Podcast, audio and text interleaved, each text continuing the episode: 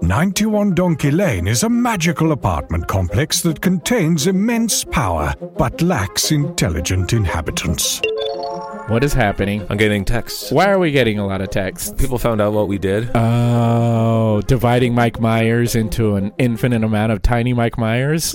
Listen to 91 Donkey Lane for free on Spotify or your favorite podcasting app. More at 91donkeylane.com. See you there, you donkeys. Put down that smartphone and listen to me. I'm Matthew Milligan, professional musician and lifelong Weird Al fan. Each week, I'm joined by professional podcaster and close personal friend Matt Kelly to take a dive off the deep end into the vast career of pop culture icon Weird Al Yankovic on our show, Weird Algorithm. Along with some very special guests from the worlds of music and comedy, we tackle every song, every television appearance, and every bit of sketch comedy Al has produced in chronological order, covering the good old days of My Bologna and Eat It, the fun zone of tacky and white and nerdy, and everything in between.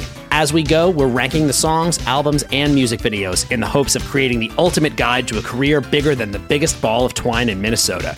So the next time you're having one of those days, stuck in a traffic jam, wondering why does this always happen to me, just kick off your sneakers and stick around for a while because we've got it all on Weird Algorithm, available wherever you get your podcasts. And now you know. Was that enough references? 91 Donkey Lane is a magical apartment complex that contains immense power but lacks intelligent inhabitants. What is happening? I'm getting texts. Why are we getting a lot of texts? People found out what we did. Oh, dividing Mike Myers into an infinite amount of tiny Mike Myers? Listen to 91 Donkey Lane for free on Spotify or your favorite podcasting app. More at 91donkeylane.com. See you there, you donkeys.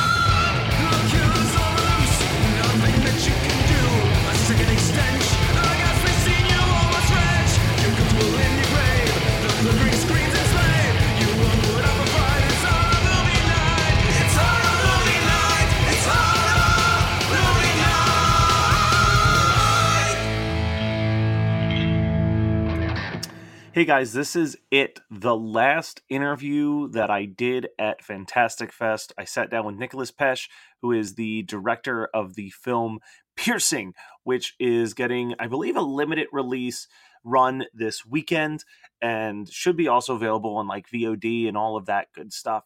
But he was a super cool dude to talk to. I had a blast talking with him. We just had a good, fun time. He's a pretty chill dude. So I hope you enjoy this interview from way back in September when I went to Fantastic Fest. And uh, in the meantime, here's hoping that I get to return next September because that was probably one of the best weekends of my life. So if you are in the Austin area, um, stay tuned. Maybe I will be in your area again very soon. And by very soon, I mean in seven months, but whatever. Uh, stay tuned. Bye. Oh, perfect. Just press that. That sounds terrible. So I'm just gonna... uh, hey, everybody at Horror Movie Night. I'm sitting here with Nick Pesce. I get it? Yep. All right. the uh, director of Piercing. Um, so usually when I do these, I try to give you guys a rough approximation, like, oh, if you're a fan of this, then you're. I can't do it for this one. I don't. I have never seen a movie like this in my 33 years of watching movies. Good. so, what was the inspiration for this? Um, I you know I think as as with my previous film as well, you can tell from watching the movie that I'm a movie buff, and I think that uh, the inspirations for this it's very much an Italian 70s giallo movie, the sort of like psychosexual thrillers that uh, like Argento was making in the 70s. Um, but there's also a lot of like Jacques Tati and Peter Sellers, and then a little Hitchcock, and and then Chan-wook Park and Bong Joon-ho, and kind of that weird sense of humor that a lot of the Korean genre movies have, and that's sort of the like hodgepodge that that makes that makes this movie. So if you like any of those movies, go check this one out. Well, because it's definitely one of those movies where every time you think you know where it's going, it goes in a different direction. Yeah. And I think that that's really cool because there was like three or four different times where I'm like, okay, I know where this is going, and then I was wrong. Um, did you, when you were writing it, was there this active decision to kind of be like, okay, if I think as a viewer I would predict this, then I have to change it when you were writing it? Well, uh, the the movie's based on a book, and part of the beauty of the book is um, the the story establishes itself like a classic psychosexual thriller. Here's a guy who wants to do harm to a woman, and he's either gonna have sex with her or do really bad things to her, and I think the beauty of this story is that it does it sets up that that's the movie and it does none of that. And it threatens sex and violence the whole time and you never get any. And um and I think that finding um finding those turns and unexpected ways of dealing with the genre was was a lot of fun for me and um, really playing with both like gender role expectations but just genre expectations and really uh, y- making use of the fact that audiences think oh I like they audiences want to be ahead of the film. They want to be ahead of the filmmaker and be able to say like I saw that coming and to kind of lean into that and give you clues to make you feel like, oh yeah, I know what's gonna happen, and then do something totally different. It's kind of fun to be like, nope, you were wrong. This I watched this this morning at eight in the morning. Do you know how much of a wake up this movie is at eight in the morning? Great. Uh, so what's the what's the plan? I know that we have a December seventh release date. We're gonna be dropping this maybe two days before then. Cool. Um, where can people go to actually see the movie though? Um, it is coming out in select cities and theaters, so like New York, LA, Chicago, and a couple other cities. Um, and it will also be on demand on iTunes and stuff, so you'll be able to see it there. Very very cool. Now, I'm sure you're not totally familiar with with a Small Potatoes podcast like Horror Movie Night, but one of our bigger focuses is talking about the so bad it's good films that we all loved as kids. This is not a so bad it's good movie. It's just a good movie. But we all have a secret. What's your secret like so bad it's good film that you love? Oh, there's probably there's so many. I mean, um I'm trying to think of like something that's like awful for you. um I mean like as a kid, I got a real kick out of Killer Count Killer Clowns from Outer Space. I feel like everyone of like our age group was just that was that movie that you called on TV and was like, "What is you can make movies like this?" Santa Claus versus the Martians too. Um, uh, Attack of the Killer Tomatoes, like that sort of um, really grindhousey. Like let's just smash two ideas together, and Santa Claus is gonna fight Martians. And um, I used to get the DVDs in the supermarket, and they would come with like three terrible movies on them, and it would be like five bucks, and um, and the movies are awful, but there's such a charm to them. You know, a lot of the sci-fi stuff of like the 50s and 60s too, like Invaders from Mars, you can literally see zippers on the back of the aliens' costumes. But there was like a charm and a magic to watching like people trying to upend genre, trying to do something that's like crazier than the last thing you saw. And um, and I think I've actually taken a lot of inspiration from a, a lot of movies that I would say are probably so bad that they're good. I was going to say that there is an element of that with with Piercing as it's a very good movie, but it has that very like renegade filmmaker in the 70s vibe to it the whole time. I love camp. I really do love camp, and I think that um, finding out how, to, uh, figuring out how to play camp tastefully, you know, Piercing has a lot of stuff that like we tried to make our sets look fake. We used miniatures for the exteriors. It's literally toy cars driving on the streets. It's like you know, we went out of our way to do clunky things uh, that you wouldn't do in film anymore. The car driving stuff is all rear screen projection. You know, it's like these things that people abandoned long ago because we have way better ways of doing it now. And I wanted to lean into that stuff and kind of find like a classy, elegant way of reviving that kind of stuff and doing it in a way that is uh, an homage to camp, but like removes the cheesiness from it. Because I think that the what you know what differentiated you know early Cronenberg from the campiest of movies was a very very fine line, and it was just like a taste thing of like knowing how to use this kind of cheesy device. You, you almost describe it in a way that sounds like if Ed Wood made a movie with Orson Welles. Yeah, sweet. it's like, you know, like Orson Welles doing a film where he's like, but we do really just need to use hubcaps for the alien spaceships. yeah, and I think that if you can do if you can do the Ed Wood thing with an Orson Welles mindset, you're gonna probably do something cool. I think that this is going to be a movie that people um, stumble upon and just can't get it out of their heads. Like I've been, I sat through two movies already, and I'm still thinking about piercing this morning. like, Nice. Well, that's good.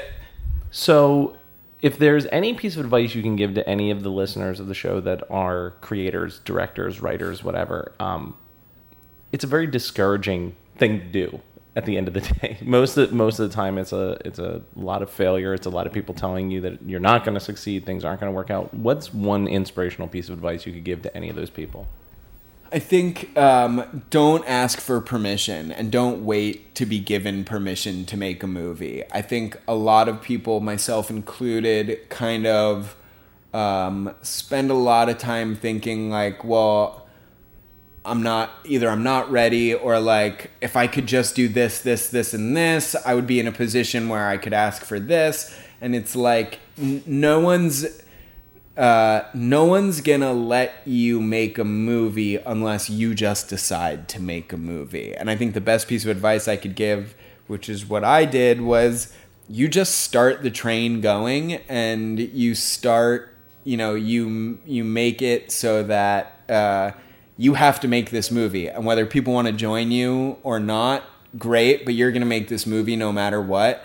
And if you pursue that uh, you'll probably get a movie made and you know whether it's good or not is on you but i think like not waiting for permission to make a movie and just deciding i want to do it and going and doing it and you know my first movie cost very very little money and and i don't and I think that people think like, oh, I need a million dollars to make a movie, and you totally don't. You know, Ti West's first movie cost fifty grand that he put on credit cards, and like, it's uh, it's easier to get to the point. Making a movie is not easy, but getting to make a movie is easier than people think it is. Not easy, but I think that people uh, imagine gatekeepers that aren't there. Well, thank you so much, Nick. The movie is Piercing. is coming out on December 7th. Uh, check it on On Demand if you're not in any of those major cities. And uh, thanks again, Nick. Uh, Thank you. Just a very inspirational guy right here. Thanks.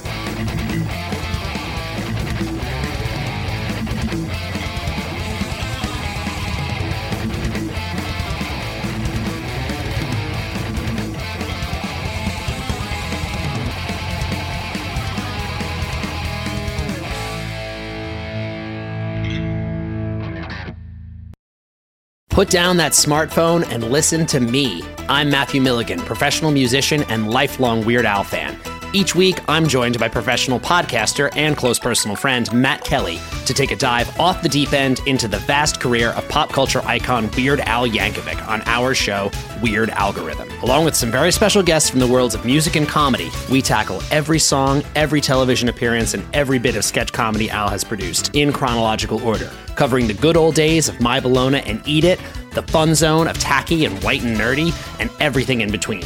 As we go, we're ranking the songs, albums, and music videos in the hopes of creating the ultimate guide to a career bigger than the biggest ball of twine in Minnesota. So the next time you're having one of those days, stuck in a traffic jam, wondering why does this always happen to me, just kick off your sneakers and stick around for a while because we've got it all on Weird Algorithm, available wherever you get your podcasts. And now you know. Was that enough references? You're listening to the Geekscape Network. 91 Donkey Lane is a magical apartment complex that contains immense power but lacks intelligent inhabitants. What is happening? I'm getting texts. Why are we getting a lot of texts? People found out what we did. Oh, dividing Mike Myers into an infinite amount of tiny Mike Myers? Listen to 91 Donkey Lane for free on Spotify or your favorite podcasting app. More at 91donkeylane.com. See you there, you donkeys. Put down that smartphone and listen to me. I'm Matthew Milligan, professional musician and lifelong Weird Al fan. Each week, I'm joined by professional podcaster and close personal friend Matt Kelly to take a dive off the deep end into the vast career of pop culture icon Weird Al Yankovic on our show, Weird Algorithm. Along with some very special guests from the worlds of music and comedy, we tackle every song, every television appearance, and every bit of sketch comedy Al has produced in chronological order, covering the good old days of My Bologna and Eat It, the fun zone of tacky and white and nerdy, and everything in between. As we go, we're ranking the songs, albums, and music videos in the hopes of creating the ultimate guide to a career bigger than the biggest ball of twine in Minnesota. So the next time you're having one of those days, stuck in a traffic jam, wondering why does this always happen to me, just kick off your sneakers and stick around for a while because we've got it all on Weird Algorithm, available wherever you get your podcasts. And now you know. Was that enough references? You're listening to the Geekscape Network.